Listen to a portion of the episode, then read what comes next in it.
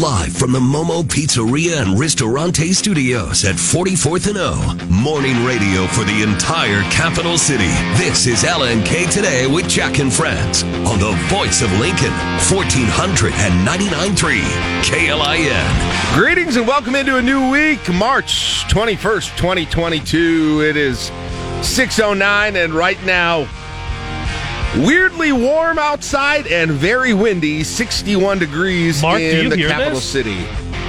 What? Who's this huh? guy? Who just who, came, who I, I ran into no, our studio? I have no idea. I am uh, I am back. I am refreshed. Oh, it's Jackie's got a tan. tan. I am uh, I am ready to go.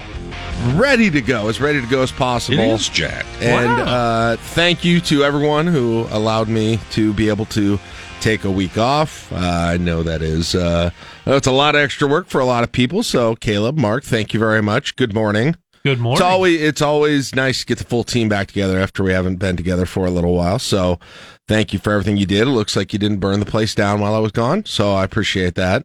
Nope, your uh, the the invoice is in your mailbox. Great. It it all it is always, you know, one of the one of the interesting things uh, when you're not in studio during a show, we all still get alerts on our phones for the text line, and then trying to reverse construct what's going on the show based upon what's happening on the text line is always a a fascinating experience. Uh, so I tried to do that a few times. I checked every morning. I checked the Munch Madness bracket. Fascinated to see that. Very much missed being here for Caleb's reveals during his sportscasts. Uh, missed kind of knowing what's going on here. I, I mean, what did I miss? Did I have? Uh, I mean, what what do we got going on right now? We got we got Fortenberry on trial in California. Mm-hmm. We got.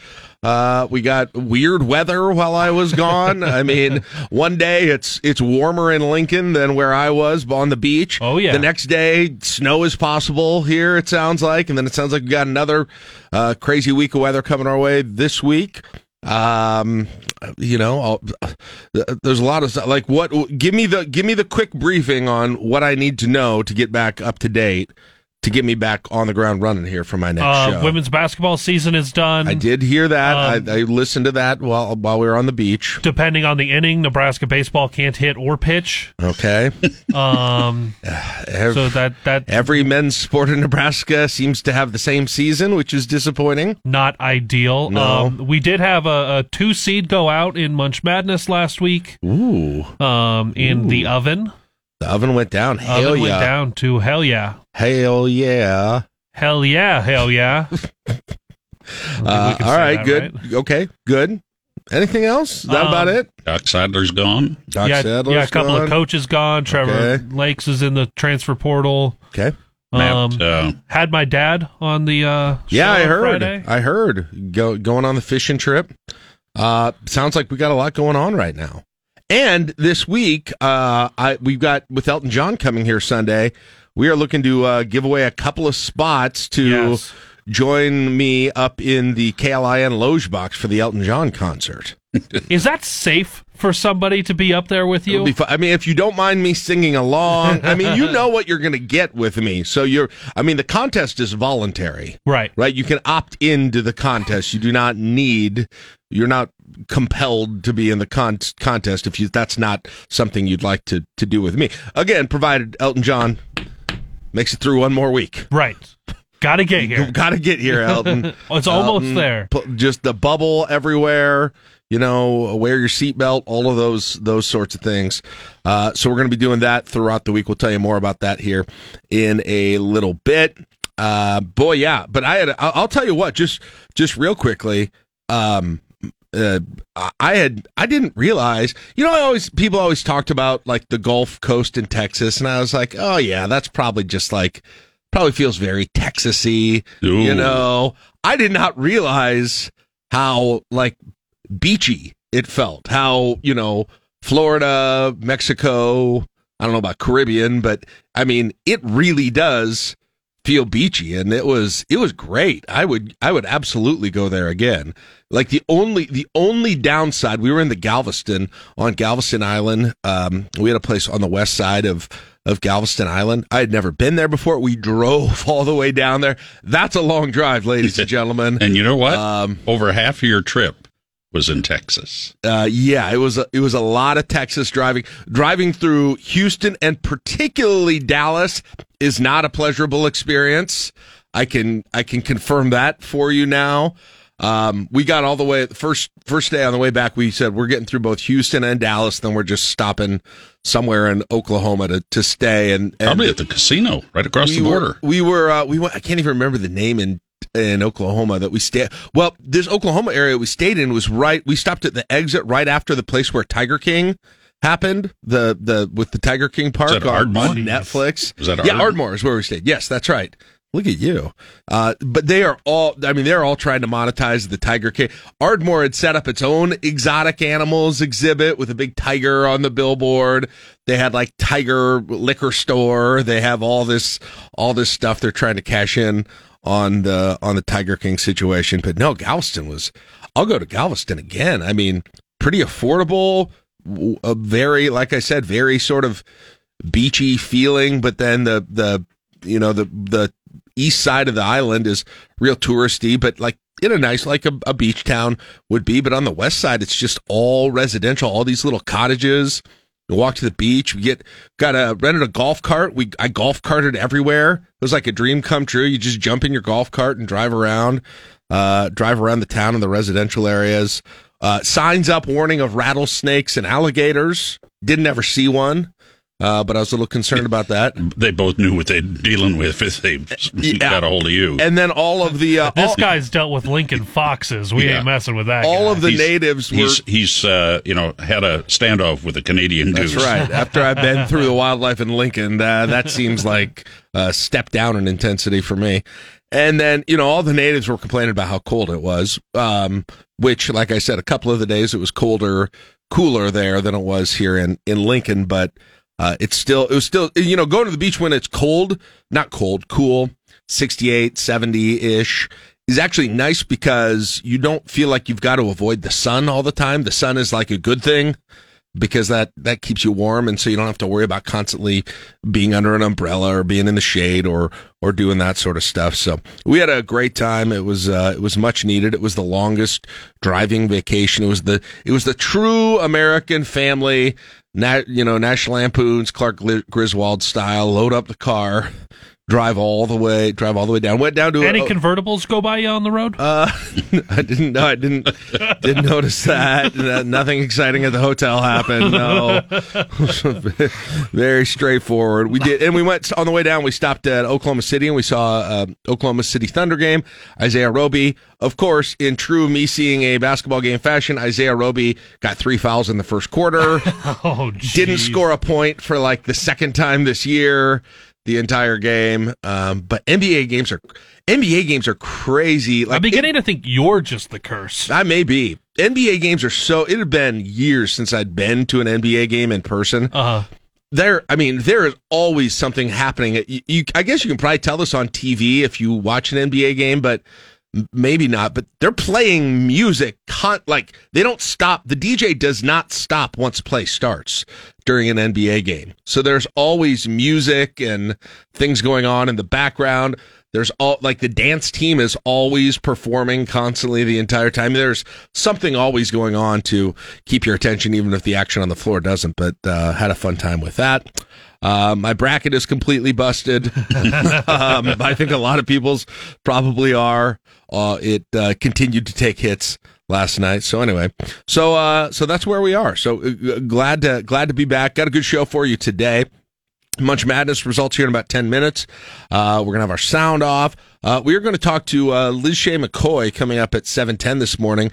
Uh, she's part of this group, heading up this group to try and save the Pershing mural.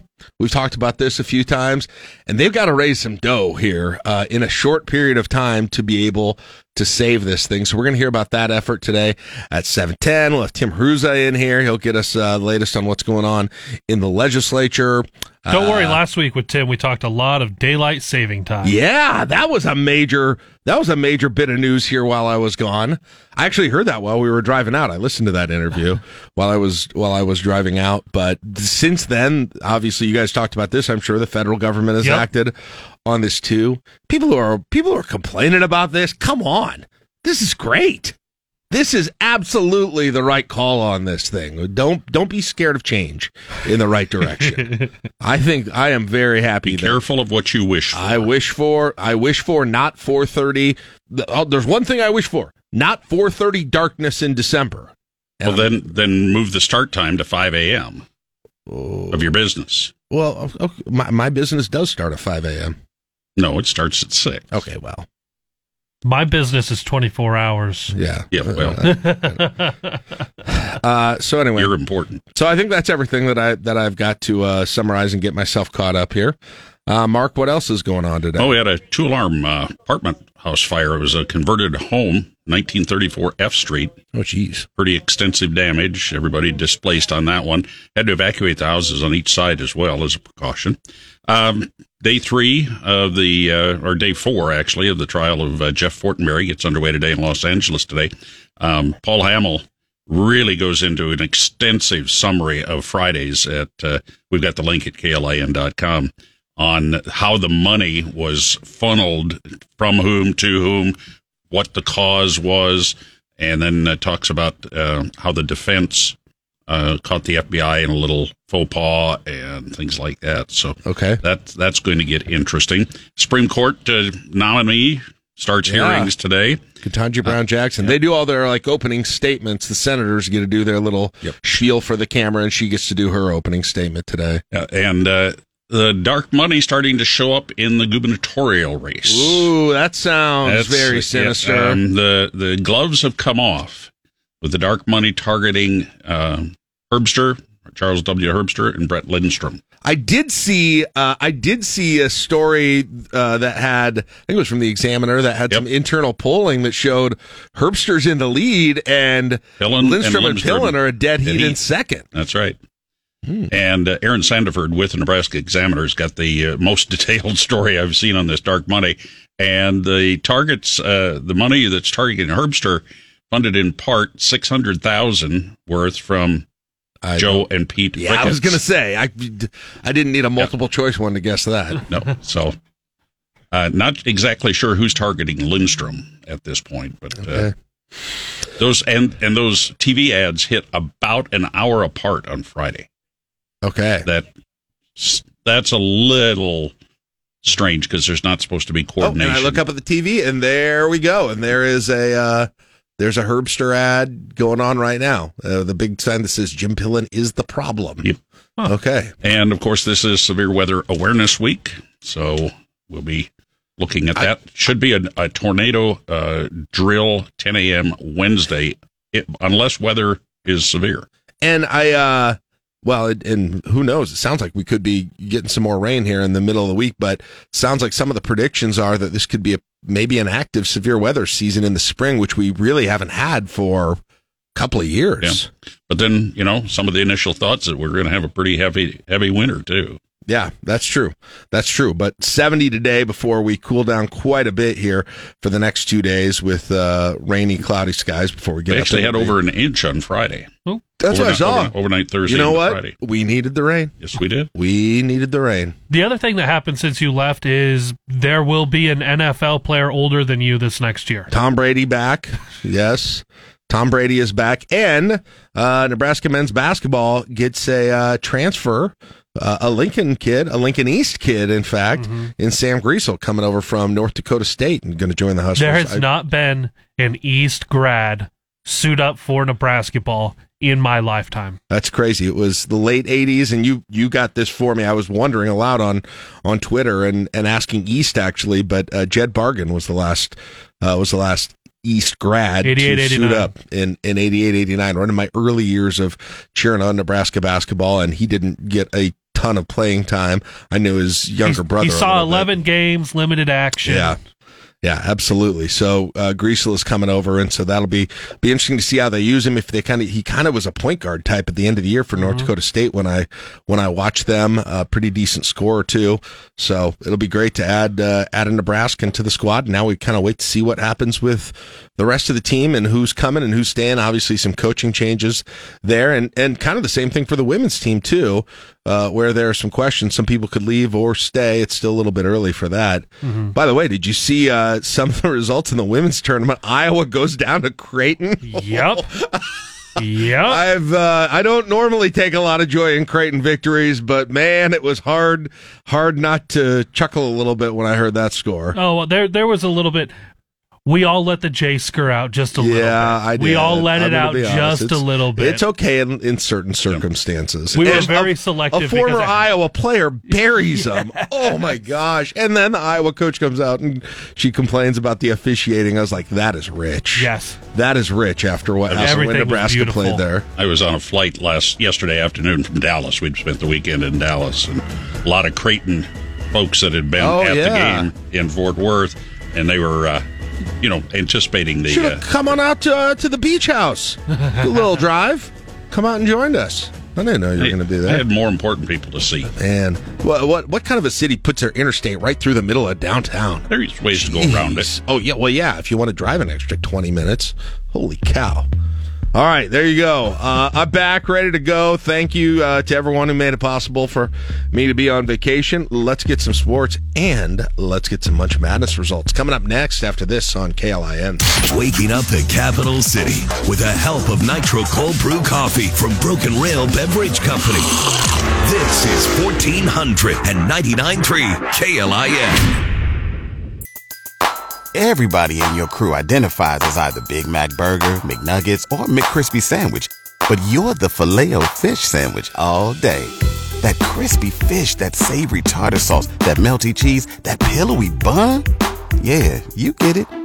Every time. And if you love the Filet-O-Fish, right now you can catch two of the classics you love for just six dollars. Limited time only. Price and participation may vary. Cannot be combined with any other offer. Single item at regular price. Ba-da-ba-ba-ba.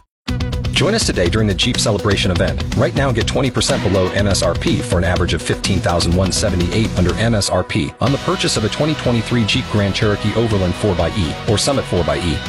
Not compatible with lease offers or with any other consumer incentive offers. fifteen thousand one hundred seventy-eight dollars average based on twenty percent below average M S R P from all twenty twenty-three Grand Cherokee Overland four by E and Summit four by E models in dealer stock. Residency restrictions apply. Take retail delivery from dealer stock by four one. Jeep is a registered trademark. This is Brittany Foster. A look at news from both inside and outside of Lincoln, and conversation on how that news affects us here. It's time for the Sound Off on L N K Today. All right, six thirty-six L N K Today with Jack and Friends on K L I N. What is happening with Taco Inn? Okay, it is time. No, I, I listen, and don't get me wrong. I have spent thousands and thousands of dollars at Taco Inn over the years, and will continue. Sir, to do it's so. an it's a Lincoln original, and okay? and the, uh, absolutely up. But they did get into the field on kind of a, a fluky situation. It's not fluky. We allow all of us a sponsor's exemption. That's They're not fluky. Part, and and and Kenny Kenny Larrabee, who is our great. Uh, does all kinds of stuff for us, and including he was our video producer for the Munch Madness selection show. We wanted to include him in, in giving him someone, and he said, you know, I go to Taco Inn a lot. I like that place. And we were like, well, do you want to give it to them? And he was like, okay, sure. And he did. And it, and so we just didn't, uh, I, and so we did. And so now I don't know what's happening. Exactly. And I know, yes, you can, again, it's just not the, I don't know how to say this without coming off incorrectly or Uh, or because again, go there a lot, like the place, will continue to go there a lot. Just doesn't seem like the place I would have expected to make a Munch Madness run over H F Crave and Tico's. H F Crave, previous champion. H F Crave, previous finalist last year. Tico's, one of the longest running restaurants in town, very popular. And now they move on and take on Misty's. And Misty's has had a couple I, of battles. I don't. Um, Is there an effort afoot? I'm just asking this question. Is there an effort afoot to push Taco Inn through this bracket for reasons that are nefarious? No. I, I believe in our voters. I believe okay. in our listeners. I believe oh, in the people. Can you tell me that? Do you have the? I don't. You don't need to read them, but do you have the raw numbers of the votes? Oh yeah. Is I, there anything I, weird going on? No. Okay. No. The right. the, the votes are all like all like right. it, it. I mean, it would look super weird if all of a sudden Taco Inn was getting like thousands more votes. Okay. Okay. I'll, I won't. I will not bring that up again. Then I will not bring that up again. So do, here are the the third round matchups that are set so far. Northwest. Savory sixteen. Savory sixteen. Laszlo's and Leadbelly. Great matchup there. Don't know don't know what's going to happen there. Great matchup. Uh, Northwest, Toast and Heoya. Really good matchup there. I, I thought the oven would knock Heoya off, but but that's, uh, I mean, that's a reasonable uh, result. Uh, Muchachos and Hacienda Real. Hacienda Real going through as a thirteen seed. Mm-hmm. Um, love that matchup. That's a good one. Paisanos and Green Gateau. That is a, a battle of titans in the Southwest. And now you've set up, uh, as you mentioned, Misty's versus Taco Inn, and that leaves three days of voting in the second round.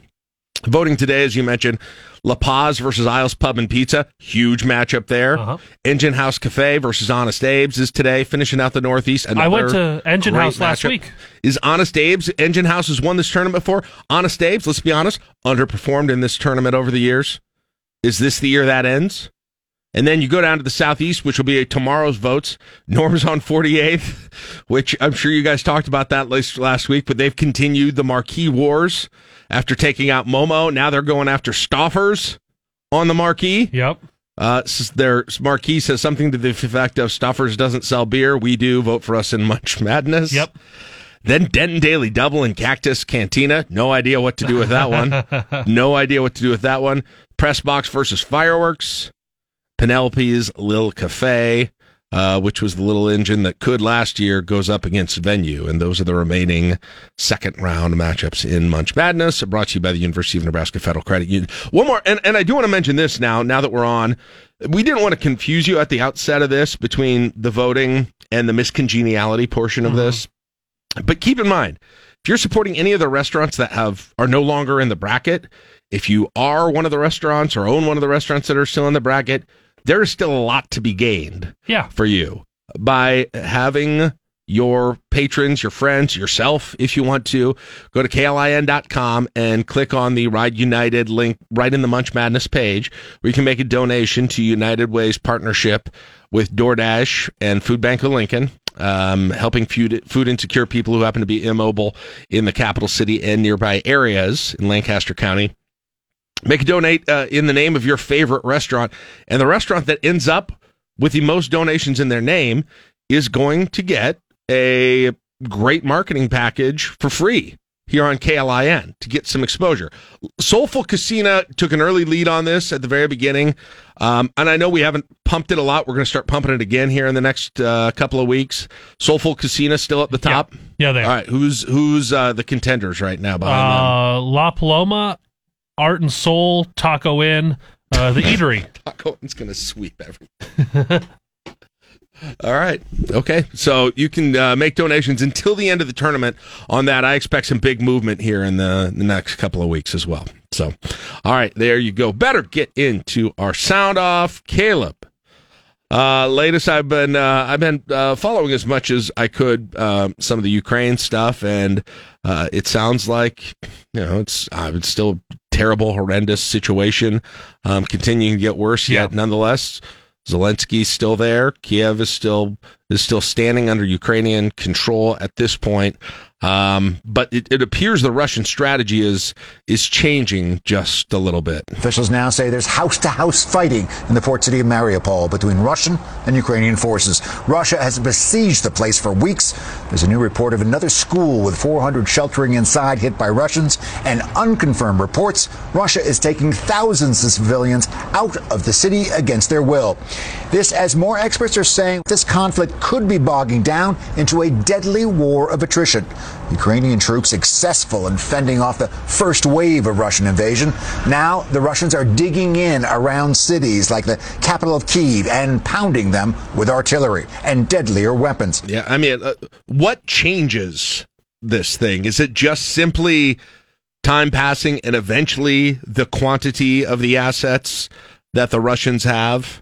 against the Ukrainians slowly, but eventually sort of wins this thing over because, you know, I, I mean, I guess that's the big question that I have. What really changes? And I know Zelensky is continuing to do interviews, and he's still saying, hey, we want to go to the, the negotiations table. If there's any chance of ending this through negotiations, we want to pursue that. But on the other hand, I don't, you, you know, he says that, but I don't know what there is, and I don't blame him for this, but I don't know, I don't know where they're going to find any common ground at the negotiations table. I mean, um, uh, if, if Russia were to propose anything, I would assume uh-huh. it would be, you know, even if they were being, in their eyes, very generous, it would be, okay, we get these separatist regions, you recognize that, you know, we have Crimea, the, the, the Donbass area, we, we have those, and Ukraine isn't going to, I mean, I don't think Ukraine no. is going to move on that. And and then they're going to they're they're going to ask Ukraine to basically pass a constitutional amendment saying they will not join NATO. And Ukraine de- desperately wants to be in NATO mm-hmm. at this point. In fact, Zelensky, I heard an interview yesterday while I was driving with Zelensky where he basically said, hey, uh, NATO is telling us we're never going to be a member, even though privately, even though publicly they are essentially saying, well, we'll see, you know, if you become a member. And so they're kind of uh, posturing on a couple of a couple of points on this, but there's some frustration there with that whole thing as well. So I don't, you know, I don't. It's just hard to hard to see what comes in and and changes this thing, other than a long battle of attrition that that the Russians eventually, I mean, with with just scads of human life loss, military, civilians. Um, kids, all all of these things that eventually just wears down and, and just getting worse. I hope I'm wrong. I hope there's something out there, but it's hard hard to see it at this point. Um, we said last week, it's, it's very hard to trust that you can go in and negotiate in good faith um, with, with Russia, because if they're going to ask for a little bit, and right. if you give them that, they're just going to come back and ask for yeah, more. I know, it's hard, it's hard to envision something where they sit down at the table and say, okay, yeah, we... we agree on on these things, because I don't. I think the things that Russia even would ask for, even if they didn't ask for all of Ukraine, are still non-starters. Again, I don't blame Ukraine for, for saying that, but are still non-starters with would, Ukraine. Would it would it, it benefit both of them if Ukraine were to, whether it was pass a constitutional amendment or whatever, but to not join NATO and Russia give up claim to all of the territories that they're trying to? I, uh, I guess I may, maybe maybe that, but I don't see I, Russia I don't doing see that either. Doing I mean, wh- Russia is obviously Putin is obviously willing to sacrifice all kinds of things, right.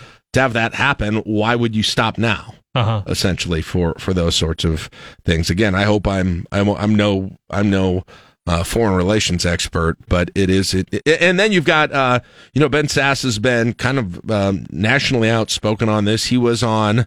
Uh, I'm not sure what show this was from yesterday. I'll, I'll find out and I'll give him credit on this. But Sasse was on, and uh, he's continuing to say, hey, United States needs to be uh, be playing a more significant role in terms of what it's providing for Ukraine. And so my message to the president is simple. Stop listening to all of your advisors who say Zelensky's a dead man walking. Stop listening to those who say that Ukraine is inevitably going to lose. We should hear the president's strategy to help Ukraine win. We should be on the side of these freedom fighters, and we're too slow in almost every step we take. All right.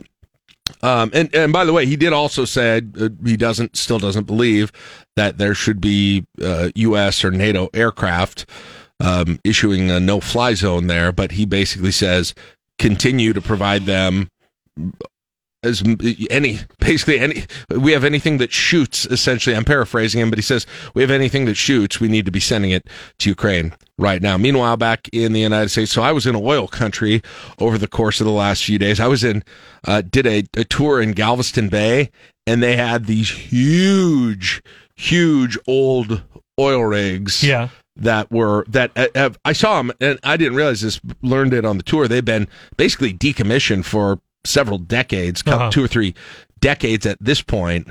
Um, I didn't, I didn't know that that was the case, but they're no longer. I don't know if it's the technology or what it is, but Elon Musk had actually bought these now SpaceX owns them, and apparently it's some kind of an integral portion of SpaceX in their plans to go to Mars eventually. I don't know if it'd be a launch pad or or what it is, but I also saw all the in all the fields, you know, the little the the oil things. Well, federal government now opening more doors to do more drilling on federal lands. Still really a lot of pain at the pumps, especially out west in states like California, where prices continue to climb. The national average just this morning, according to triple A, is four dollars and twenty-five cents a gallon. The White House will now resume plans to drill on federal lands. It's part of the federal oil and gas leasing program, and it's happening following a court ruling that restored the ability to factor global warming into decision making. Now, last month, a federal judge in Louisiana blocked the Biden administration from using the social cost of carbon to include in that math to factor risks of climate change into decision making on permits. But now the White House can use it. Okay. Um, it was interesting down in Oklahoma and Texas. I thought maybe I'd be getting a much better deal on gas, but it was it was basically the same for the most part. In some spots, quite a bit worse. You didn't bring any oil back, right? I didn't. No, I I didn't go to the uh, gas didn't station. Bring, and didn't fill my haggle. What were people filling gas up in bags uh, a year ago or something like that? I didn't. I didn't do that. But the price was set coming back to Lincoln. I was like, yeah, it's it's basically the same here, um, except for the. the the city ones, the ones in the big cities, and the ones that were kind of isolated on the coast. They were they were well over four dollars in, in a few places down there. Um, yeah, uh, big day, too, of course, with the uh, hearings for the new Supreme Court nominee. You'll hear from senators, and you'll hear from her. Judge Ketanji Brown Jackson will sit before the Senate Judiciary Committee starting today, though today is mostly statements and introductions. Tuesday, the questioning begins. And a big focus will likely fall on prior decisions Jackson's made as a federal judge and an appellate judge. She sided with the House Judiciary Committee as it sought testimony from President Trump's White House counsel. She sided with unions in cases filed against the Trump administration over collective bargaining rights. She also implemented a nationwide preliminary injunction over an immigration case. Jackson sits on Harvard University's Board of Overseers and may be asked about an affirmative action case involving their admissions policies and whether she would have to recuse herself. Jessica Rosenthal, Fox News. All right, one, uh, I think, nonpartisan point I'd I'd like to make is I am I, I am glad that we sometimes, I don't care right or left, but sometimes they go straight to appellate judges for these things, which I understand the Supreme Court is by its nature an appellate court. But I do find it odd that so rarely do you look to um, attorneys and then judges who worked at the trial court level for some of these appellate court positions. Mm-hmm. There's, because there's so much of what they deal with in these cases that have to go with things that happen in the actual litigation at, at trial court. And um, she does have that experience. And of course, there, there are um, federal judges and, and uh, justices, uh, potential justices who are out there who have that as well. But that's one thing that I, and, and of course, her background as a public defender, I think, um, is relevant in that discussion too. And some see that as a positive and, and some see it as a negative, but it's interesting to hear, especially what the Republicans have to say today, to kind of see what the, the strategy and the messaging is going to be in opposing her. And if she's going to be able to pick up any of the votes from Republicans in the Senate. Um, all right, let's see. We've got time for um, one or two more here. It looks like, yep. Oh boy, new COVID variant. Stop uh, it. I know. Just, don't, don't even. I'm not gonna. I'm not. I'm not freaking out. But I guess we probably should. Probably should. The B A two variant is said to now be responsible for about a quarter of positive cases in the U S On Fox News Sunday, Surgeon General Doctor Vivek Murthy says there are more tools than ever before to fight it. Our focus should be on preparation, not on panic. And if we get people these tools, vaccines, boosters, treatments, uh, then we can actually get through waves that may come and go. Doctor Murthy says what is concerning to him is that as cases decline overall, less funding will go towards maintaining defenses against COVID. Gernal uh, Scott, Fox please, News. Just let us stay, stay. This is such a nice time when it comes to what's going on. I don't even know how much you probably even talked about it last week. Probably not a whole lot. And probably not. I'm sure lot. It got brought up somewhere, yeah. But I'm going to dodge that conversation as much as I can. Last but not least, Uh, on a lighter note, the weekend box office. Ooh. Oh boy, everybody's still Is it all the in. Batman? Everybody's still all in on the Batman. Robert Pattinson's debut as the Dark Knight earned an additional thirty-six point eight million dollars over the weekend, pushing it just over three hundred million dollars in domestic receipts. The Warner Brothers film is the highest-grossing movie of twenty twenty-two and the second highest since the beginning of the pandemic. The biggest competitor this weekend was the anime Jujutsu Kaisen, taking an estimated seventeen point seven million dollars in its first weekend in North America. The Japanese film is based on the best-selling manga and is available to watch in subtitles. Action movie Uncharted lands at the number three spot, making eight million dollars. At number four, the horror film X is projected to gross around four point four million dollars. And rounding out at number five is Channing Tatum's heartwarming film Dog with four point one million dollars. Mary Corsetti, Fox Wait, News. An anime film with subtitles got second place at the box office? I had not heard of that. Um, wow. I'll watch an anime series of stuff, but I'm not sure I'm going to go go to the big screen for the subtitles. Wow. That's impressive. That's impressive. All right, six fifty-four. We are going to grab a uh, grab a break. Got news coming up in five minutes plus. The effort to save the Pershing mural. Got to raise some dough here in the coming weeks. We'll find uh, find out more from the people behind it coming up here in about fifteen minutes. six fifty-four, Lincoln's News and Talk, fourteen ninety-nine point three K L I N. Just Bree Foster. You're listening to L N K Today with Jack and Friends on fourteen ninety-nine point three K L I N. All right, sixty degrees in the capital city. We said earlier, I've got a spot in the Loge Box, pair of people to come up and sit with me for Elton John on Sunday night. Here's how we're going to do it. Okay, if you're interested in joining me, and again, I'm going to sing, I'm going to, you know, I'll be, I'll, uh, some would see it as fun. Yeah. Some might see it as being a bit much. But regardless, uh, here's how it's going to work. I'm going to sneak in each of the four days in the show at some point in regular conversation an Elton John lyric. Okay? I am then going to start a stopwatch at that point. And you will have. I want to give the streamers a fair shake at this. How many? How many minutes do we give people? Three, uh, five, five minutes seems enough. Five. All right. So I once I start that. Okay. You have to te- text text in to the Rickstein recognition text line four oh two, four seven nine, one four zero zero. Just the word Elton. When you hear that, now if you text it during the show and it's not in that five minutes, you don't get registered. Okay. And then we're gonna pick somebody out of. Uh, and you if you do it multiple days. Better chance of winning. Yeah, multiple better, entries. Better chance of winning. Okay, so listen, if you hear, hey, that sounds like a Elton John lyric, you got to get within that five-minute limit. We will start it right from the time I say it on there. So you streamers will have a shot. You over-the-air people will have more than a shot as well. But you got to be, I'm going to be sneaky about getting it in there. seven o'clock, K L I in Lincoln. Everybody in your crew identifies as either Big Mac Burger, McNuggets, or McCrispy Sandwich. But you're the Filet-O-Fish Sandwich all day. That crispy fish, that savory tartar sauce, that melty cheese, that pillowy bun. Yeah, you get it. Every time. And if you love the Filet-O-Fish, right now you can catch two of the classics you love for just six dollars. Limited time only. Price and participation may vary. Cannot be combined with any other offer. Single item at regular price. Ba-da-ba-ba-ba.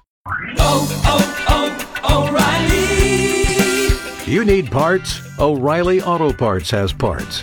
Need them fast? We've got fast. No matter what you need, we have thousands of professional parts people doing their part to make sure you have it. Product availability. Just one part that makes O'Reilly stand apart. The professional parts people. Oh, oh, oh, O'Reilly. Auto Parts. L I N. All right, it's seven eleven, sixty degrees, windy in the capital city. Well, over the years here in Lincoln, like many of you, I have uh, I've spent days going into the uh, state basketball tournament to go watch Caleb Henry play basketball, the Shrine Circus, the W W F Superstars coming to Lincoln. Uh, a, a smattering of concerts that I've been to over the years, walking up to Pershing Center, formerly Pershing Auditorium, and uh, seen that mural as I walked in. And there have been a lot of questions. Well, there have been a lot of questions for a long time about what's happening with Pershing and that land site in general. That has been an evergreen topic on this show for about as long as I remember. but also one about the uh, mural there that uh, has a lot of histories rooted in Nebraska, and a lot of people are passionate about saving that, including my guest right now, Liz Shea McCoy, joins me. Good morning, Liz. How are you doing today? I'm great. How are you? Good to have you with us. Oh, yeah. This is so amazing. Such a great opportunity. Yeah, absolutely. Okay, so... Um, it, uh, I think people probably know, but maybe not though. But there have been a lot of con- been a lot of conversations about the mural, and you've been an advocate for public arts in the past. You continue to do that here in Lincoln, and you have been uh, side, kind of doing some investigating and trying to figure out exactly, can this be saved? How can it be saved? And what do we need to do to save this? Take us through a little bit of a, a timeline, I guess, leading up to the moment that we're at right now. Well, I think the first article about uh is Pershing mural worth saving was back in twenty fourteen, and it was an article written by Nancy Hicks that uh there's been years of discussion about what to do with Pershing. Is a mural worth saving? Well, the reality uh really became crystal clear last summer that the mural would be coming down along with Pershing mm-hmm. in, in a very short period of time. So my thought went forward with finding just a few passionate people. Sometimes you get more work done with a smaller committee. And we rallied our troops and uh, went forward to see, you know, you have to go through the hoops. You have to uh, learn what you do when. Mm-hmm. And um, so one of the first things we needed to do was a feasibility study to see if, first of all, was it uh, actually possible? Is it even possible? Yeah. To bring down that huge mural. And uh, recreate it. Yeah. Yes. And then the second thing was if there was uh, any sort of asbestos in the mural, that would be a done deal, because mm-hmm. nobody would want to take a mural that had right. asbestos in it. Feasibility st- turned out very positive, and we found out we could safely remove the mural. In the test done, there was no asbestos. We went ahead and found a contractor that uh, Mike McCullough, M T Z Contractors, could take down the mural, clean each one of the over seven hundred thousand tiles. Oh my gosh. Restore the areas that are missing, because right. the little tiles, you can even find Time them. happens, yeah. yeah. And then transport the mural to a new location in Lincoln so it could be continue to be enjoyed. Right. However, uh, so in that case, we've been working with the uh, Ag Society Board at the uh, Lancaster Event Center. What better place to have an amazing mural in their green space? Um, but we're still working with them. We're very close to having them agree to having the mural. And then, uh, so now we needed to get all of these things set up in order to initiate a fundraising campaign, which started March first, to uh, not only raise the money necessary for those three processes, but to also build an an endowment for future maintenance. Right. So the total amount is three million dollars, and that includes the endowment. Okay. And we we are um, we're really positive because we're counting on the memories of that building. And and my memories go back to the Harlem Globetrotters. Yeah. Um Sir Toma pancake feeds. Oh, that's right. I would. We did a show out of the. We did a show out of the basement in Pershing when I first started here at one of those those pancake feeds. Exactly. I forgot about that one. Exactly. Yeah. I even ice skated as a little girl in yeah. Pershing. Uh, baccalaureates happened back in those days. As a high school uh, graduate, I graduated. As many, many, many have continued from when I graduated yep. uh, at Pershing, and. Um, Then, of course, the John Denver concert. Everybody has a memory yeah. of Pershing. Yeah. Everybody. And if everybody who feels that passion about maybe even a keen time dance, whatever they experienced back in the day up until now, when you look up at that mural, those memories will come back. And to bring that mural down to eye level so you really can appreciate the geography that's of Nebraska that's built into the mural. It's not just figures, you know, playful, dramatic, circus clowns, whatever you remember of that mural. It's much more than that. Right. So the so the idea at, at, at, with the Ag Society and the Event Center is is to bring it to a, di- a different perspective where you could get closer to it at eye level and probably look at it a different way than you might have for decades. Exactly. Okay. What we want to do is build a plaza in front of it with maybe some chairs, benches, picnic tables for families, so they can look up at the mural, which would be brought down, as I said, closer to eye level, mm. and talk about what they see. Bring educators and their classes out there as a springboard for creativity. All of the arts are a part of that mural. Visual, performing, theater, dance. Yeah. All of all of those are in that mural. And so the money is one thing, and then I suppose the other thing is the timing with this, because the city is, it took a while, but the city's ready to move, I guess, now with this thing. So what does that mean for this effort?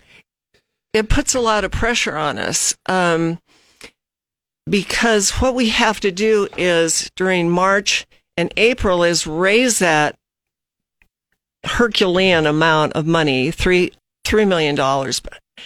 But then what what we need are two months for M T Z contractors to take down the mural. Mm-hmm. That's a two month process. Okay.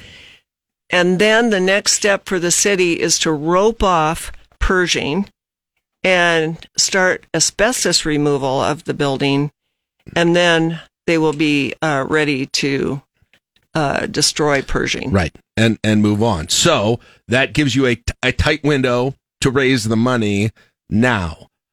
How are you going to go about how are you going to go about doing that? Part of it is being here with me today, but h- how do you go about doing something like well, that? Well, what I've been what the way I always start my projects is write a lot of press releases. And I need to set the foundation that and and hope people read those press releases, because it really explains our effort. Um, then the next step for me is what I'm doing today, mm-hmm. uh, is getting uh, getting on the radio or T V, any way I can get the word out um, to people, um, and then uh, then. Today, I'm hand-delivering some packets of information to possible donors, mm-hmm. and once again, put the information in front of them and know if I hand-deliver something, that means there is some pressure to get this done quickly. Right. And um, so anyway, I will, my heart and soul is in this project. Yeah. And I, knowing Nebraskans the way I do, as a fellow Nebraskan, I have great confidence that we can do this. Yeah, but and not to over-traumatize it, but I mean, but you're telling me you've got a month and what, ten days, a month and ten days to save it, right? And you don't get to the dollars, it's not going to be the the city. Nobody's necessarily swooping in to. This is a completely fund fundraise or a philanthrop, philanthropic project, not a government project. Right? Exactly. Um, we're not. At getting any money from the uh, city, of course.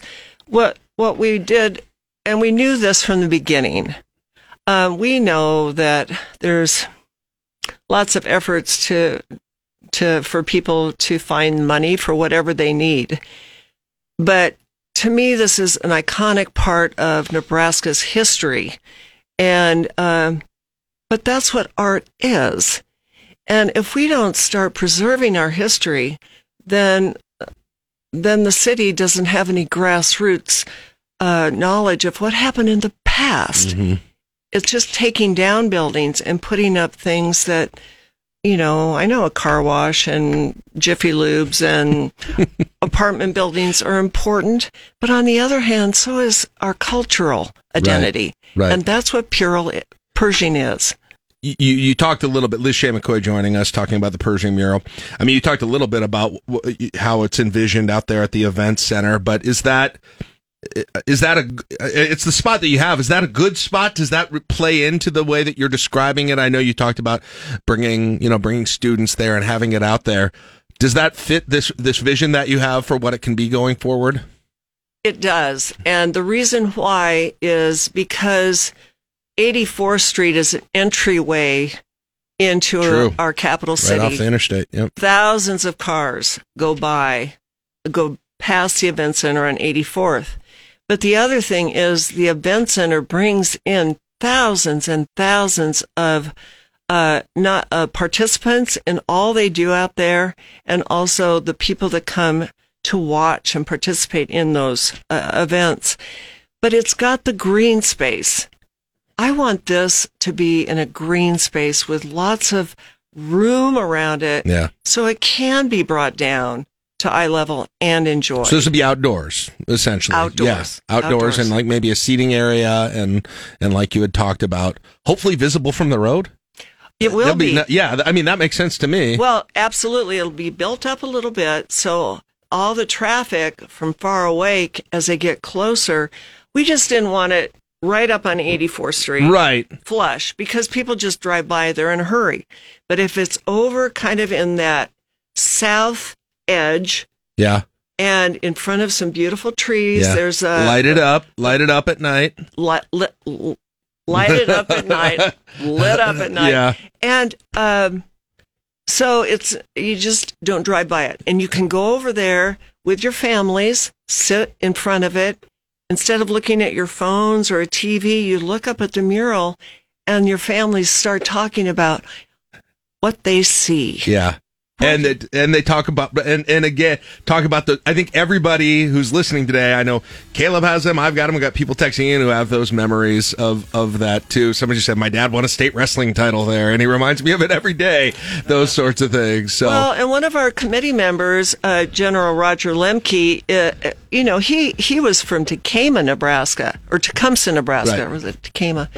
Anyway, he, uh, he'll forgive you. he, he remembers coming to those wrestling yeah. tournaments, and uh he's on our committee because of the memories and then the reality of how beautiful that mural yeah. is.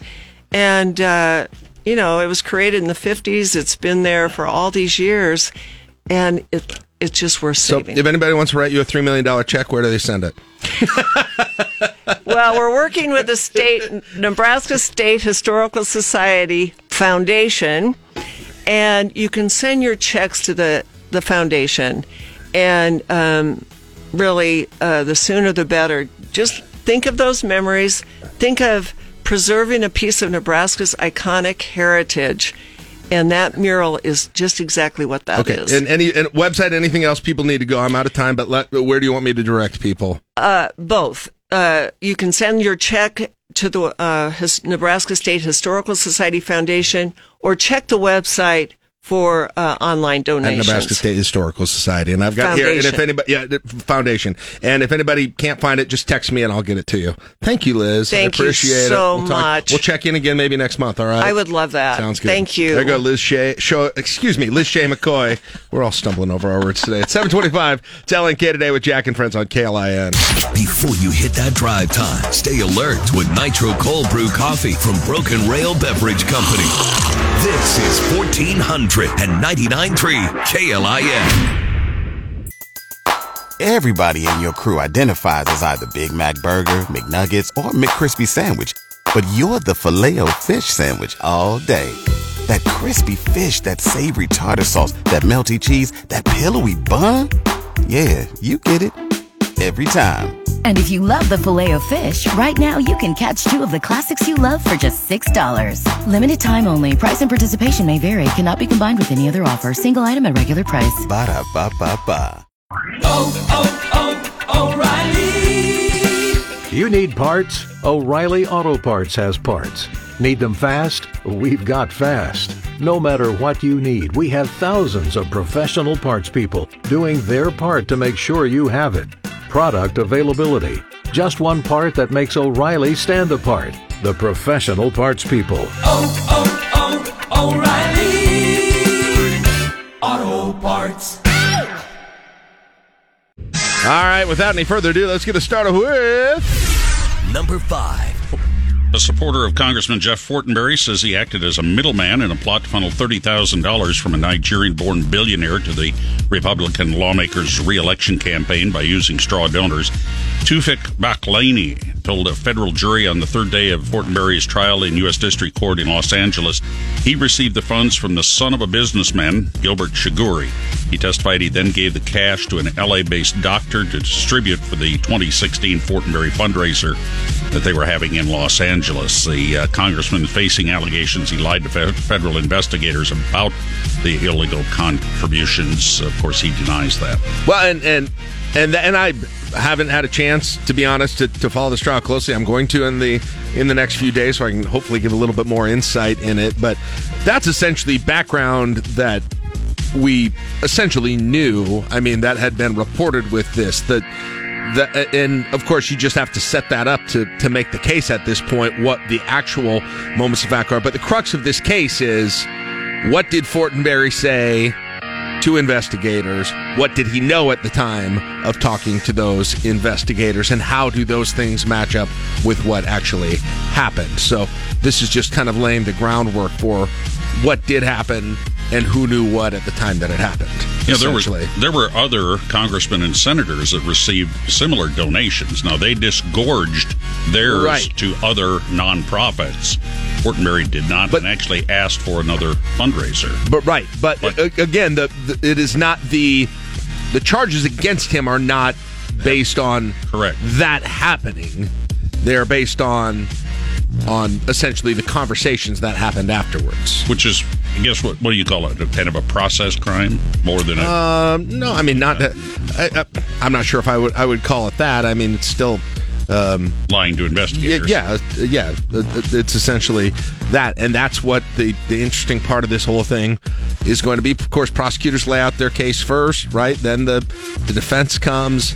Um, it will be interesting to see. Um, If and when Jeff Fortenberry takes the stand, I'm I'm I am looking forward, just from a legal nerd perspective, to kind of following this thing for the next few days. Um, I, I believe, Mark, correct me if I'm wrong, but I believe they think it will wrap up here during the course of this week. Yep, that's, and go to the jury. It was expected to be a four-day, but the opening uh, selection of the jury took longer, so opening uh, arguments or opening statements weren't until the second day. So it'll probably be midweek.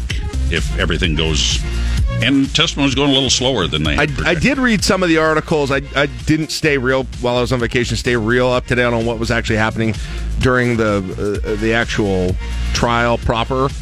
But I did read a little bit about the the voir dire, the selection of the jury, and all of the different kind of characters and their political thoughts, and, and how uh, unpredictable that they kind of, you know, you assume certain things about, about where it is, and it's not always what you, you assume about these people. I mean, it was... Uh, and one young lady had memory issues. yeah, she, yeah uh, she... Oh, yeah, she was the one who said, yeah, I was smoking a lot of pot then. Yeah, I was smoking a lot of weed in high yeah, school. Yeah. Um, so, anyway... How could you yeah. remember it? Boy, this is really coming down after all of this. This is really going to come down to it. It is going to be, at the end of this week, in the hands of a jury. And then, I mean, and then Fortenberry's either convicted. I mean, the two ways this can go. Fortenberry's, and I'm saying obvious things now, I get that, but he's either convicted or he's acquitted, vindicated, and then jumps full steam into this yeah. congressional race against Mike Flood.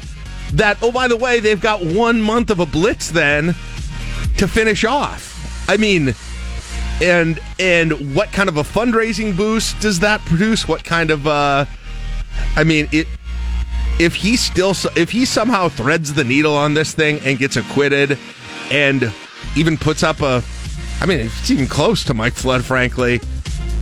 All of the times I was talking about kind of Hail Marys on this whole thing, uh, they they would have been pulled off, but still a long way to go before you get to that. If he's acquitted, his bank, uh, the campaign will probably receive a lot of contributions. Yeah, I would. Yeah, that's the thing. How are you donating?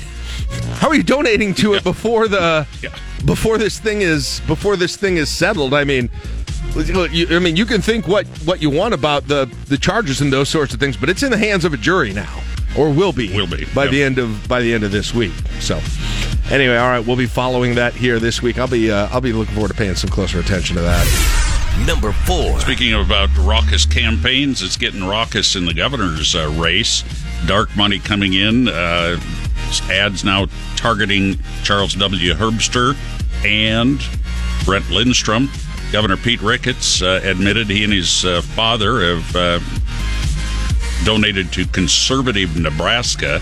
That's the group that's targeting Herbster. Uh, the other group, Restore the Good Life, is targeting Lindstrom.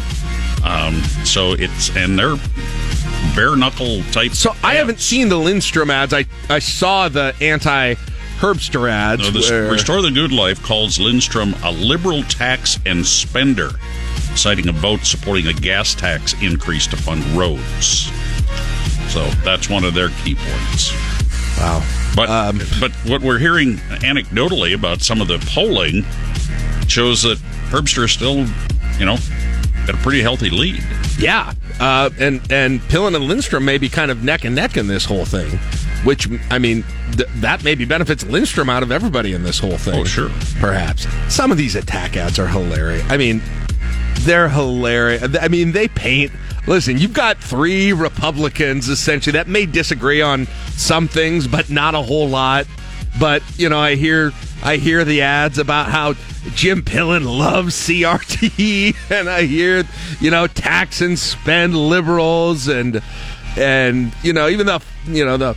and Mike Flood, giant advocate for illegal immigration, and all these things. It just... It makes me laugh. They're so... I guess they work, but man, they're so dumb. I mean, yeah, but they work. They, I know. That's the thing. Now, and you're talking some, some big money. Aaron Sandiford, Nebraska Examiner, uh, reported Conservative Nebraska reserved one hundred eighty-seven thousand dollars in T V time in Omaha and Lincoln Friday. They also bought ad time in Scottsbluff and Hastings. Restore the Good Life reserved one hundred fifty thousand dollars worth of T V in Omaha. That all happened Friday, and the ads showed up within an hour of each other. You know, I'm just looking forward to really finding out what all three of these candidates really think about critical race theory before I cast my vote. I just haven't felt like I, I haven't heard enough on on that issue. There's a, there's a lot of talking that needs to be done on that still. Well, you're not going to get them in the same room, it looks like. Uh, I, I don't know. All. After that polling, uh, Pillen might change his mind. That's true. I want them all to just put out spots explaining what they think C R T is.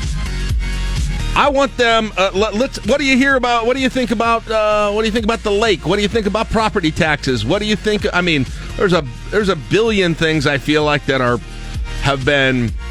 You just don't hear these candidates say much about because it doesn't move the needle politically. I like. I get why they do it. Can I we get, get why, you know, gun control, C R T, illegal immigration are at the you know the front of all of these commercials. And, but and man, abor- and abortion there's so is a big much issue. And abortion. But there's man, there's so much. The things that are going to determine which of these three or or more candidates are going to be the best governor have so much to do with this. And Therese Thibodeau too. Don't yeah, don't don't forget that she's in there too. She's uh, I think maybe not doing polling as well. But th- the things that are going to separate these these candidates from who does well as a Nebraska governor and who doesn't. And let's be honest, one of these people in that group are very probably going to be Nebraska's governor. Uh-huh. They're not talking about those things very much. They just aren't because they don't move the needle politically. But it's it's the down and dirty stuff. There's so much more than these broad uh, broad policy considerations. By the way, not that here. I want to date myself or anything, but in my lifetime, C R T meant cathode ray tube, which was an original computer monitor. C R T monitor. I had a yep. few of those. Yeah, yep. That's right. Boy, but those things don't sell too well anymore. No. For a lot of reasons. Number three. Ukrainian officials defiantly rejected a Russian demand that their forces in Mariupol lay down their arms, raise white flags in exchange for safe passage. Troops uh, are surrounded and are uh, barraging the strategic southern port city. Uh, Russian military did hit a school sheltering about four hundred people. Uh, only hours before o- offering uh, to open two corridors out. So this thing is really getting, they're really I, busting things it, up. It, here's the thing, Mark. I don't, I know, you know, um, you had the president of Ukraine do some interviews yesterday and saying he's still hoping that some sort of negotiation is possible. They're not close on negotiations, okay? It's a, I mean, Russia's saying wave the white flags, drop your arms down and these sorts of things, just turn the country over. I don't, Like, I don't see, Mark, right now what can change this situation other than just a long war of attrition that is going to go in longer than anyone thought and have way more casualties than I think anybody thought about this whole thing. For, and I'm talking, I'm talking weeks and months here. I think forward. I think you're, you're you're probably correct with the possibilities of something happening very quickly, though. If President Biden's trip to Poland uh, and Brussels this week turns a major corner with NATO and they step up and say, okay, we're going to supply Ukraine everything they need. Well, it, they also, Poland uh, it also wants to have U N uh, or NATO peacekeeping, yes, uh, whatever that means exactly. But, I mean, let's be honest, U S is, U S not, is not going to want to do that because no. they don't want to be directly confronting the Russian military on any of these things. And I don't know how a peace... I understand the call to peacekeeping force, but let's be honest. Right? Well, yeah. At one point, at some point, it becomes an adversary to to the Russian military there. But so, if you see the Russians also bringing in Syrians and, and others to help them in their prosecuting the, their side of the, the war, there there would be I mean, some cause to, to have some everybody's going to lose. E- everybody's, I mean, everybody yeah. is going to lose hugely so, out of this whole thing. Saw on the news last night just some heartbreaking. They are, are it is so bad that the people that have survived in some of these cities out in parks and front yards of homes are actually digging graves and burying people right there because there's no no way to get them anywhere else. It's so frustrating to watch because you know that if the United States, if NATO said, all right, screw it, we're tired of this, they could go in and change the entire thing. They could. But, but that would... But that also changes... changes everyone's, you know, I mean, that really changes, that potentially starts World War Three at this point. But that's, Russia is banking on everybody not doing that. That's right. And so, so where is the, where is the middle ground? Have you hit the middle ground on that? Or do you not need to be doing the middle ground? Should you be more isolationist or should you be more all in? I don't pretend to have the answers on this whole thing, but that's the frustrating thing, because there's a part of me, like I think there are probably a lot of people that would would love, now I certainly wouldn't want to do it if it was my son or daughter, but there's a just a part of me just that that just says, you go in there and freaking clean that thing up right now.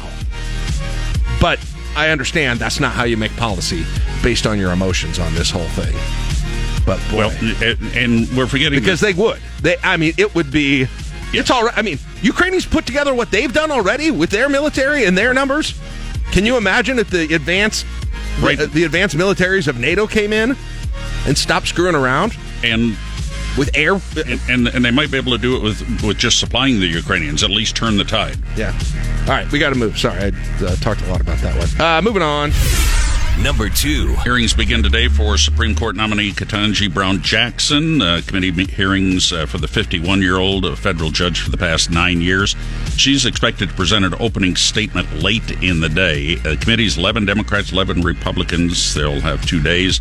And uh, another Supreme Court news, Justice Clarence Thomas, longest-serving member, is hospitalized. Uh, he had flu-like symptoms, being treated for an infection. Uh, he's going to uh, stay on the cases, although he He probably won't be out of the hospital for a couple of days. But it sounds like he's going to be okay yeah, he's getting out of better. This whole thing. And, of course, because of life appointments, everybody watches that incredibly closely. All right, moving on. Sorry, I don't have much time to talk about that one. Finishing Number up. Number one. Nebraska basketball added a new homegrown talent to their roster yesterday. Former Lincoln East standout and North Dakota State transfer, Sam Griesel.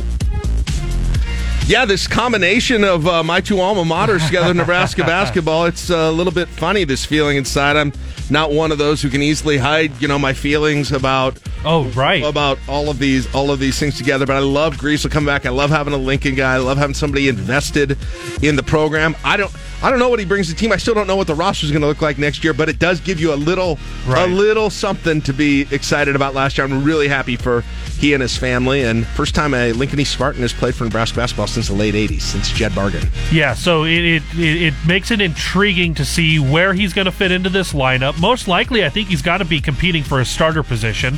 six six point guard, he can at least play guard position. Who's all going to be coming back? What does this mean for commitments, especially when you had Doc Sadler's not going to be coming back, yep. Matt Abdelmasi's not going to be coming back. What is the recruiting situation on guys that maybe had a really good relationship with one or both of those coaches? Obviously Hoiberg as well, who is returning. Um, but does does Griesel coming in signal that there's a recruit not going to be coming?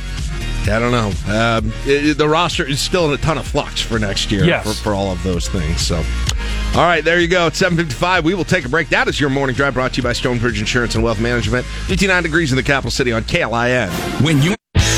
You're listening to L N K Today with Jack and Friends on fourteen ninety-nine point three K L I N. All right, time's up. Mary, Laura, Steph, and Joseph, they caught it. I threw in an Elton John lyric in there. If you missed it earlier, I'm going to throw in Elton John lyric in every day show, Monday through Thursday.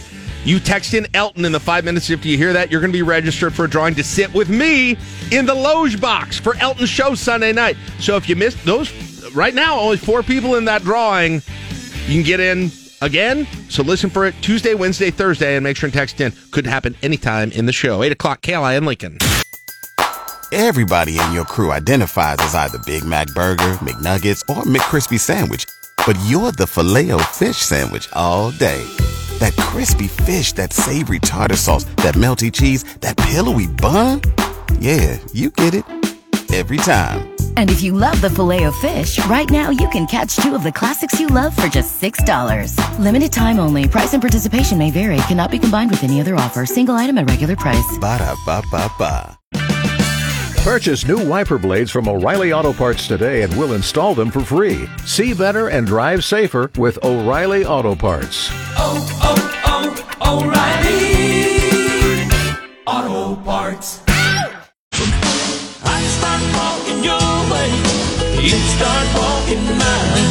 We meet in the middle, meet that old Georgia. eight ten, welcome back, L N K Today with Jack and Friends on K L I N here. And that music reminds me of where I was exactly one week ago, driving on Saltillo Road, headed down. Why I chose to go on Saltillo, I have no idea, but headed down toward a longer than I anticipated drive to the uh, to the south, listening to Caleb talk to Tim Haruza about daylight saving time and the possibility of it of that changing and it being a legislature. And I'm sitting in my car and I'm no, typical radio listener, and I'm like, what are these guys talking about? Nothing's gonna happen with that. And then lo and behold, the next seventy-two hours, not only is the Nebraska legislature but also the U S Senate passed something about daylight saving time, and here I am looking like an idiot just blowing off my own show. Good morning, Tim Haruza. How are you doing? Hi, Jack. How are you? I'm good. I'm I'm refreshed, ready to go, and just reflecting on my time being a critical radio listener. Do you know, one of my one of my favorite things about last Monday when we had the the very conversation that you were referencing, almost immediately after we got off the air, and Caleb's probably going to throw something at me. Uh, well, if I were in the studio, he would. But he goes, well, that was an interesting conversation. If Jack were here, we'd have gotten to hear about how dark it's going to be at what times of the year. I have a chart if anybody wants to know. I haven't even busted it out yet. I've showed great restraint, I think. It's very true. Yeah, we're actually we're actually headed down the path of doing this. Like, in a weird way, it happened super fast last week in Nebraska, and then I would, like, totally unexpectedly, the, the feds are going to move toward it. Well, yeah, weird, right? When you were talking about it, how you, fast it happened. Well, it was weird because you were talking about it, and you were like, "Well, I don't know, you know what the votes. If it's got a lot of sponsors, maybe it's got, maybe this is actually going to happen. But of course, something has to happen at the federal level too." And I'm like, "Okay, move on. Nothing's happening with that."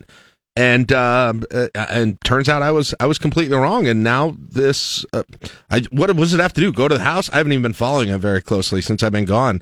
It goes to the House and is it and signed? Then it happens? I don't know. Okay. Well, no, I mean, it's a little more complicated than that, right? So here's here's the hitch with Nebraska, right? First of all, Nebraska flew through last Monday. Um, there were three votes against it, I think.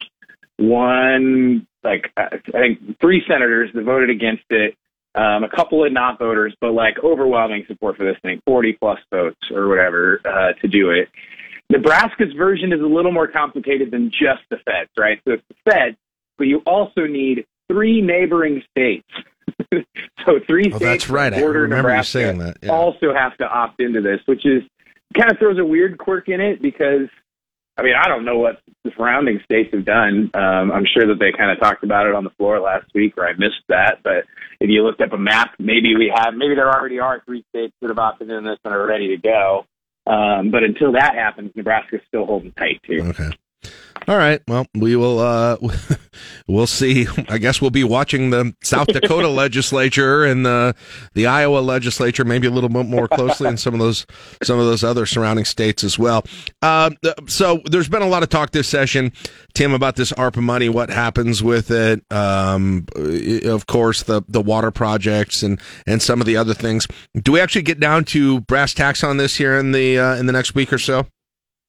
Yeah, uh, this week is gonna is gonna kick off debate um, on the ARPA proposals, um, probably as early as tomorrow. It might be might be Wednesday. Mm-hmm. I have to look back at my calendar for sure. But um, they spent the legislature spent um, almost three days last week on the budget bills, um, and the budget the budget bills are everything except for these federal dollars.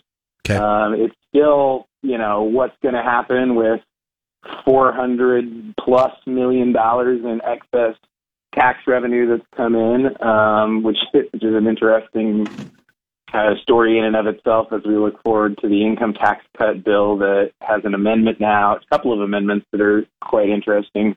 But the Appropriations Committee put the budget proposal out, and we spent three days talking about it, two days, uh, most of which was kind of focused on discussion over whether or not Nebraska needs to build a new prison or whether we need some criminal justice reform or a combination of both. So um, let's just say, I mean, what's interesting, what's most interesting about it, Jack, is we spend eight hours on each of these bills, and there's robust debate about different pieces of it. And then the, the budget ends up advancing with strong support from the body. Um, But that might be interesting as somebody who's watching from the outside, right? It looks like people are filibustering it. They kind of are, but mm-hmm. for for the purpose maybe of protecting it, right? Mm-hmm. So the if you if you waste time or if you spend all of the potential floor time that's available on it, you can't get to substantive amendments that might kind of screw up the balance, so to speak, right? If somebody puts an amendment out there that shifts the money around, then then you get kind of people opposing it from all sides. And part of the plan or part of one of the strategies, I think, is to try to spend the time so that you can protect it from being amended in a, in a bad way. So what are the competing uses for this money that'll be on the table when this gets discussed? Yeah, there's a obviously a billion dollars is a lot of money, but one thing that's kind of interesting as well, the budget budget was out two weeks ago now, so not last week, but the week before, which the budget proposal came to the floor. ARPA had not come out, so we were kind of waiting for the committee to make its decisions and its announcements on what to do with the federal money. The the committee, the Appropriations Committee, met on last Monday afternoon, right over the noon hour, and took their final votes on what things would look like. There was kind of this frantic scramble then um, among lobbyists and senators to pass around a spreadsheet, right? Where does the billion dollars go? What do they want to do with it? It's incredible how fast you can spend a billion dollars, right? We've been talking about this for a year and a half, right? Everybody, what are you going to do? What are we? Oh, that's so much money. It's more money we ever had. Well, consider that you had over four billion dollars in requests for how to spend that cash. Um, cutting, cutting it to, you know, twenty-five percent of the asks. Some people got nothing. Um, a lot of people, I think, got less than what they asked for. Right, so if you went in and you asked for one hundred million dollars, you might have got twenty million dollars. Um, you might have got fifty million dollars. You might have got all your money. Mm-hmm. Um, the governor had made his proposals, and some of those were kept and some of them are changed. I think the highlights of the Appropriations Committee's ARPA budget, um, things that are really going to get talked about, two hundred fifty million dollars for projects and economic revitalization in North and South Omaha has been kind of a rallying cry of Senator Justin Wayne, Um, Senator Terrell McKinney, Senator Tony Vargas, some of those folks uh, in the legislature have really been pushing for some investment in North Omaha and in South Omaha. The proposal puts two hundred fifty million dollars there. Uh, Senator Wayne spent a lot of time on the floor during the budget discussion last week suggesting it should be more, and that, that although ARPA money is great and one-time investments are, are fine, he also would like to see general fund dollars um, and state money spent on that, um, kind of out of principle, like, hey, we need to invest in these communities that haven't been invested in. So I think that's going to continue to be a huge discussion point. Um, there are, you know, obviously there's there's funding in the budget for the lake. Uh, it doesn't look like much of that money, uh, as much, not as much of the lake money is going to come from ARPA or COVID. It, uh, the Appropriations Committee found most of that money in rainy day funds and um, some general fund transfers to get some of those projects done. So the, the big things we've talked about, like the canal and the, mm-hmm. the lake between Omaha and Lincoln. Dragon Lake. Dragon get, Lake, please. Dragon Dragon Lake. Yeah, Dragon Lake will be paid for with your tax dollars, not federal tax dollars. Okay. um, uh, but still moving forward uh, with those things. Um, Wait, so wait, so is the lake going to happen? Hold on, Tim. Is I mean, is the lake really going to happen then? If if if nothing changes, right at this point, yeah. I mean, we're going to move forward with it. I didn't so, think it was ever going to uh, happen all, all this time. Wow, okay. It is teed up. It is it is built into the budget. There's still. It's kind of like it's kind of like dominoes, Jack. Right, so the pieces are all being set up. You just kind of have to push them all over, right, and make sure there's not a gap between the dominoes when the, when one falls. So the budget is advancing. They have also advanced the bills that would make the lake happen, right? So the lake and the canal projects seem to be are sort of tied together, it seems like, the way they've been discussed. Those are separate bills that enact and spend the money. Then there's the budget piece that funds it. It's kind of all moving together. Um, and right now, all of that has been advanced from the first round to the second round of debate.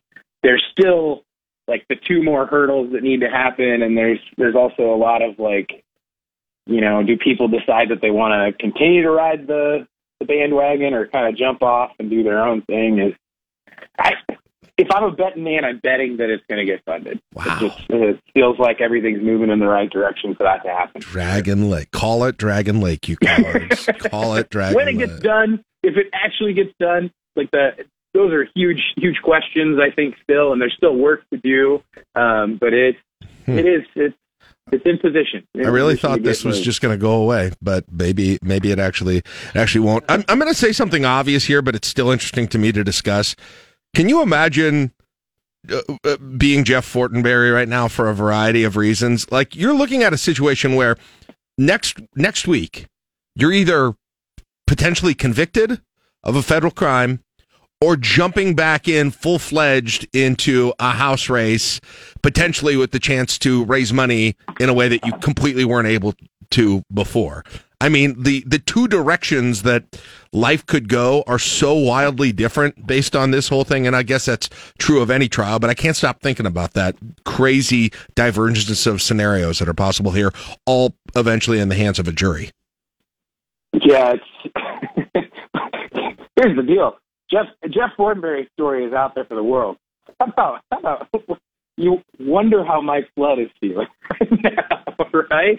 That's true. Uh, it kind of works both ways for both of those guys. I mean, obviously, Fortenberry is staring down the barrel of some potential jail time. I don't know. I mean, um, I've heard speculation that he could be facing, you know, nine months to two years or something if fully convicted, maybe longer, who knows? I don't understand federal sentencing guidelines and judicial discretion, but it's not, they had a very serious situation. Um, it, what's, what's, what's also like really tough for me are like, you know, super serious situation and the pictures on the front page of the paper, him smiling and laughing, walking into court. Like, I don't, I don't know if I'd be so cheery, but um, tough, tough place to be in, however that comes out. And then, yeah, obviously, if he's acquitted, like, oof, um, there's a there's a lot of things that will happen for him. Um, his his race changes drastically. Right. Um, Senator Flood goes back to the legislature. Maybe I guess maybe he sticks it out. Maybe he keeps moving forward. Obviously, his name's on the ballot, but. Um, yeah, that'll be. An, I mean, yeah. Does uh, does Flood awkward moment in Nebraska politics? No matter what happens, right? I, I mean, I feel like they're both pot committed now to this thing at this point. I can't imagine Flood would get out, right? I mean, he, sure seems. Yeah, I mean, I I don't think he'd seriously like withdraw from the race, um, but it's pretty hard to beat an incumbent, regardless, let alone one that was, you know, or that will be or is. I mean, speculatively, if he ends up being acquitted, that was falsely accused and. That springboards a, a whole new, puts a whole new patina shine on this election. Wow. It's going to be an interesting week. Is it? I don't know, and I haven't followed the timeline closely enough, whether or not this thing's going to finish up this week or whether it's next week. I, th- I think the thought is that the, the, uh, Mark was saying he thought the original thought was four days, but opening went a little longer than expected. So, I mean, I think you could have it to the jury by the end of this week. Uh, it's very, very possible, if not probable. So, man, that's going to be some breaking news. Oh, either way. Yeah, abs- absolutely. All right. Well, we still have, uh, um, you know, a month and a week plus to talk about uh, which of the gubernatorial candidates uh, dislike C R T more. Their commercials will help us figure that out, I think. Um, in the meantime, Tim, good to talk to you. We will uh, check in next week, and it's going to be a wild. It's going to be a wild month in uh, in April. So, looking forward to having you on on Mondays. Have a good one. All right. Thanks, Jack. There you go, Tim Ruza. Say twenty-four. He's right. That is going to be when we get that message that the jury's come back with a verdict on this thing. There's a lot to decide from Ooh. There. Yeah. All right, eight twenty-four. We'll take a break. It's L N K Today with Jack and Friends on K L I N. I like the local news because it doesn't get into all these politics. Get today's top news and sports directly to your inbox. Sign up for the daily at K L I N dot com. Everybody in your crew identifies as either Big Mac Burger, McNuggets, or McCrispy Sandwich. But you're the Filet-O-Fish Sandwich all day. That crispy fish, that savory tartar sauce, that melty cheese, that pillowy bun. Yeah, you get it. Every time. And if you love the Filet-O-Fish, right now you can catch two of the classics you love for just six dollars. Limited time only. Price and participation may vary. Cannot be combined with any other offer. Single item at regular price. Ba-da-ba-ba-ba. Oh, oh, O'Reilly. You need parts? O'Reilly Auto Parts has parts. Need them fast? We've got fast. No matter what you need, we have thousands of professional parts people doing their part to make sure you have it. Product availability. Just one part that makes O'Reilly stand apart. The professional parts people. Oh, oh, oh, O'Reilly Auto Parts. He's a five-time Nebraska Sports Writer of the Year. He asks the tough questions. But most importantly, he occasionally retweets Jack Mitchell. It's the Omaha World Herald's Dirk Chatelain.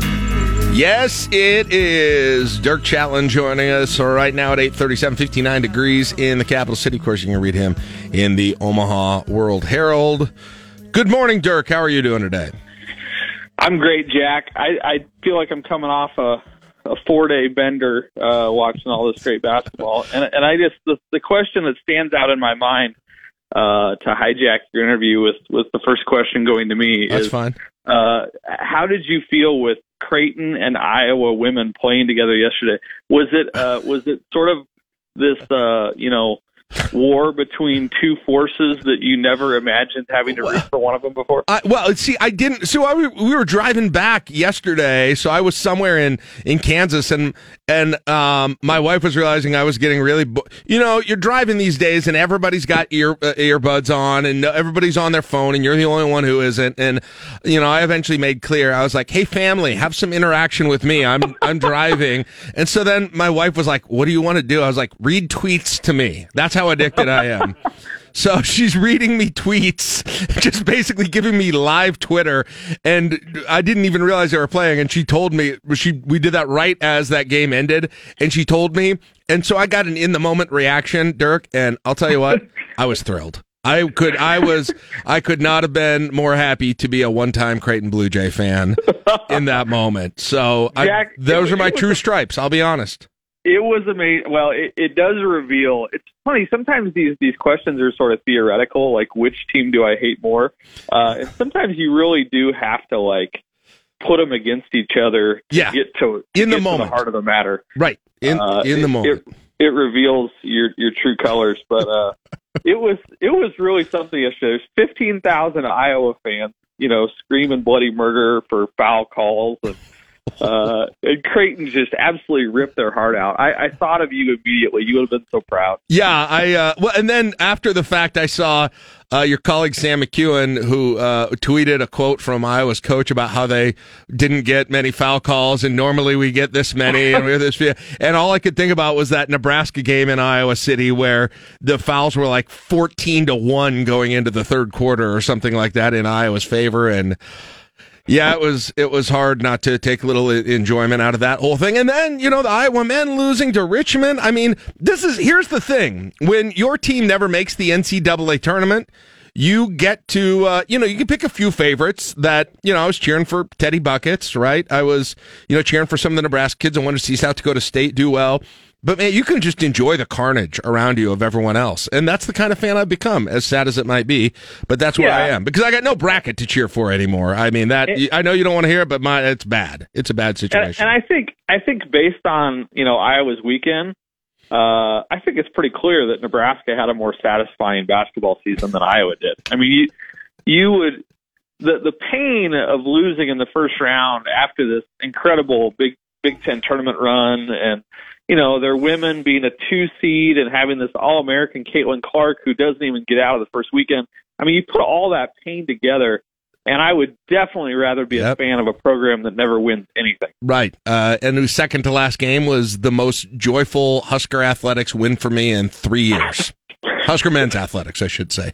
Husker yeah. men's athletics in three years. And it, may, it looks like I'm not going to get many of those during this spring uh, either, unfortunately. But, uh, but okay, so we're talking N C double A tournament, though.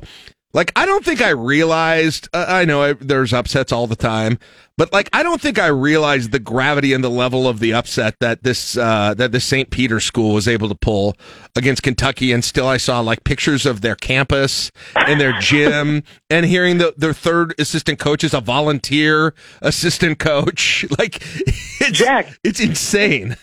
It's it's Nebraska Wesleyan beating Kentucky. I mean, it's it's not any stretch to say that. Um, you know, and, and like I, I was looking through their schedule last night, and I was like, you know, who was this team?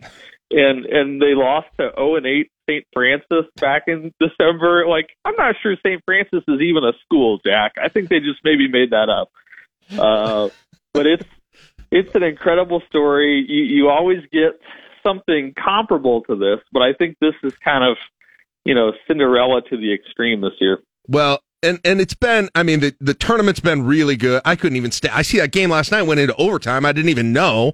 I didn't yep. stay up for that, but I had, I had no idea. But the combination of it being really good with, uh, I mean, the North Carolina Baylor game, absolutely insane. I mean, you can, there were, there were tons of them. There were upsets. And having like the first feeling like the N C double A tournament for three years, I think that's probably why you're feeling like you are on a, a, a four-day bender of this whole thing, just because it's the first time that it's felt, felt real and it's been so good. Uh, yeah, you're right. I think, I think uh, you know, obviously two years ago, no tournament. Uh, and, and last year, you know, while there was a tournament and there were some iconic moments, I mean, Gonzaga hit a half-court shot to uh, to beat U C L A in the Final Four. That was mm-hmm. a pretty big deal. But it it is, again, we learned this back in COVID, but Uh, it is way different when there's a crowd. I mean, it's yeah. just, there's a different environment to sports. You feel it through the television screen. Uh, and I certainly felt that the last couple of days. I mean, the, the atmosphere, uh, in so many of those games, especially, uh, especially the last two days, I think was, was just remarkable. Um, and you know, like you said, so many, so many crazy games. I mean, every top seed had a, had a nail biter in the second round. Mm-hmm. Uh, Baylor obviously lost and the others, the others survived. And, uh, you know, the Big Ten is doing Big Ten things. Wisconsin lost, uh, scored a whopping forty-five points, Jeez. which, you know, shocked absolutely nobody. Uh, and then the S E C fell flat on their face. So there's there's lots of uh, you know lots of people to make fun of along the way too, which is great. Is uh, okay. So Big Ten loses both of its regular season co-champs, uh, loses its tournament champion. You still have two teams in, but how much? Uh, I know we do this with bowl games, and I think it's the dumbest way to look at comparing con- conferences. But how much do you take out of, and just the lack of historic success, frankly, of the Big Ten the last twenty years in, in this tournament? Like, does this mean that we're evaluating the conference wrongly during the regular season, or is this an overrated way, overrated way to look at that? Well, I think generally the criticism stands. Um, I think in this case it might be it might be a little bit uh, you know, we might be stretching a little bit because the Big Ten, you know, they did get two into the Sweet sixteen. And I think if Chucky Hepburn is healthy, you know, Wisconsin probably wins. You know, Michigan State almost beat Duke. So uh, I think the league was was sort of what we thought it was during the season, where it was really deep in pretty good teams, uh, but sort of lacked the great team. Uh, and unfortunately, over the last twenty years, I mean, that's that's really been the case quite often. I mean, there's mm-hmm. the Big Ten just, even when it has like high-profile players. I mean, this year it had three All-Americans, Jack. Mm-hmm. I mean, it's not like they don't have top-flight talent. Johnny Davis is a is an N B A lottery pick. Uh, Keegan Murray's an N B A lottery pick, but uh, it, it's just.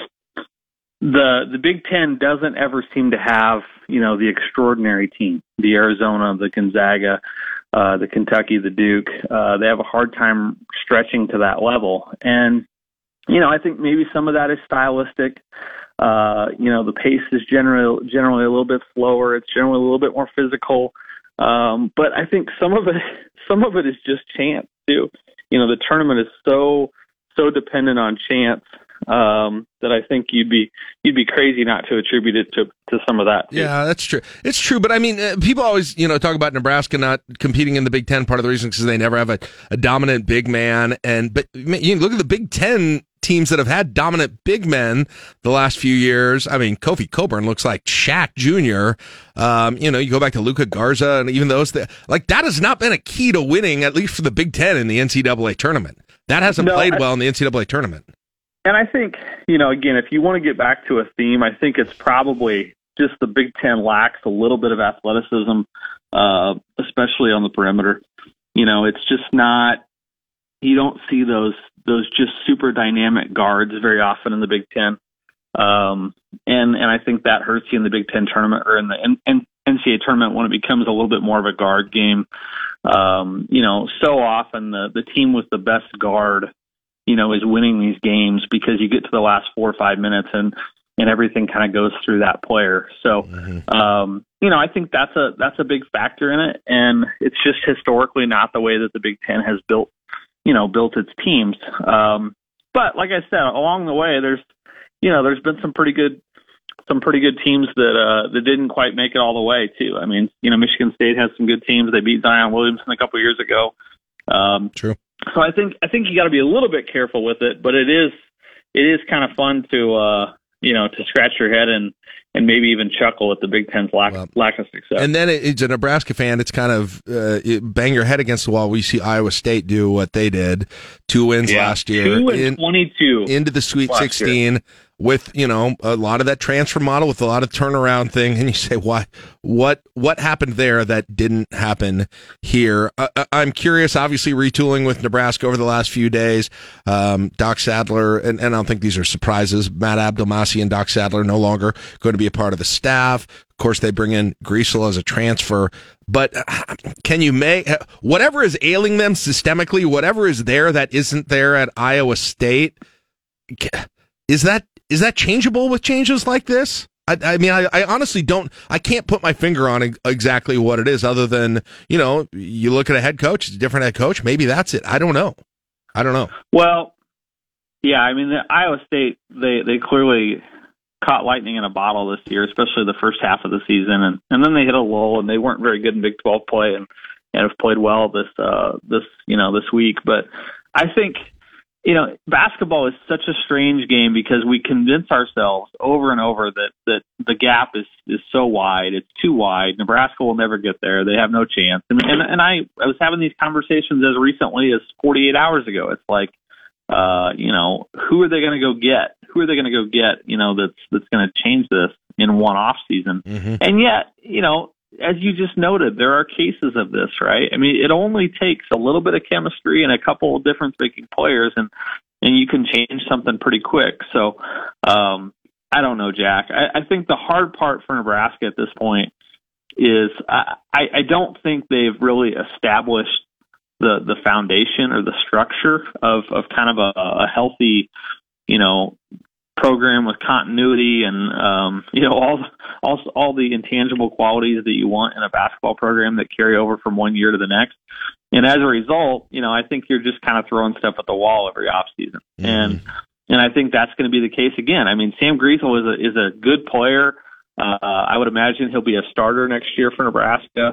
You know, that's that's the type of guy that you want, but I'm not sure it's the type of guy that you say, okay, this is this is the new face of the program. And I'm not sure, you know, I'm not saying Fred Hoiberg is saying that, but um, th- they need Sam Griesel to be sort of the, you know, the last piece of the puzzle as opposed to the first yeah. piece. And, well, and especially with only one is, year. My, yeah. Yeah, my fear, my fear is that he's going to be, you know, uh, there's not many other pieces to go around him is, is what I'm There's got to be more, yeah. One thing it does, it does finally reopen that Lincoln East to Nebraska basketball pipeline that has been closed, and I think it has cost the program, frankly, over the course of the last three decades. Well, uh, a lot of people aren't and, talking and, about that. And let it be said that, that you, um, like the like the uh, sleuthy reporter that you are, you know, made some veiled reference to Sam Griesel uh, preparing to announce big news um, that it may have been the worst kept secret in Lincoln. But regardless, you could have reported it with a little bit of effort. You could have put solid reporting behind it. And I was instead, can- instead, you just made reference to it halfway through uh, Kansas when you were driving. Okay. Okay, uh, number so, one. Which, which makes me wonder, Jack, which makes me wonder what role you might have had in this process. Perhaps as an agent, perhaps as a handler, uh, perhaps as, as sort of a, an N I L intermediary or liaison. Uh, are you are you hooking him up with somebody in your in your Munch Madness bracket? What is going on here? I have no comment. There will be no comment about any of that. The only thing I will say is, number one, I'm not a beat reporter. Uh, number two, this again was all happening while my wife was operating my phone for me while I was driving. So technically she broke the story under my Twitter account, well, to be I'm honest. Pretty, I'm pretty excited with Matt Abdelmasi leaving the program. I'm very excited at the possibility of you stepping into that role uh, and sort of being, you know, the connection point between Nebraska and all these five-star recruits. I'm available. Look, I'm available. I'm going to be at the, uh, I'm going to be up at your, uh, Uh, your fancy gym out there in Council Bluffs quite a bit, around a lot of good players this summer. I'll be at Kinetic in Lincoln. You know, uh, a lot of good players hang around there. I'm just saying I'm available. I could do that on the side. Uh, so call me, Trev, uh, if uh, and and Fred, if you're willing. Hey, real real, real quick, you mentioned I have a que- I, there was a lot of a uh, lot of talk about um, the uh, the Casey Thompson quote about people can make six figures here at Nebraska uh, with N I L stuff.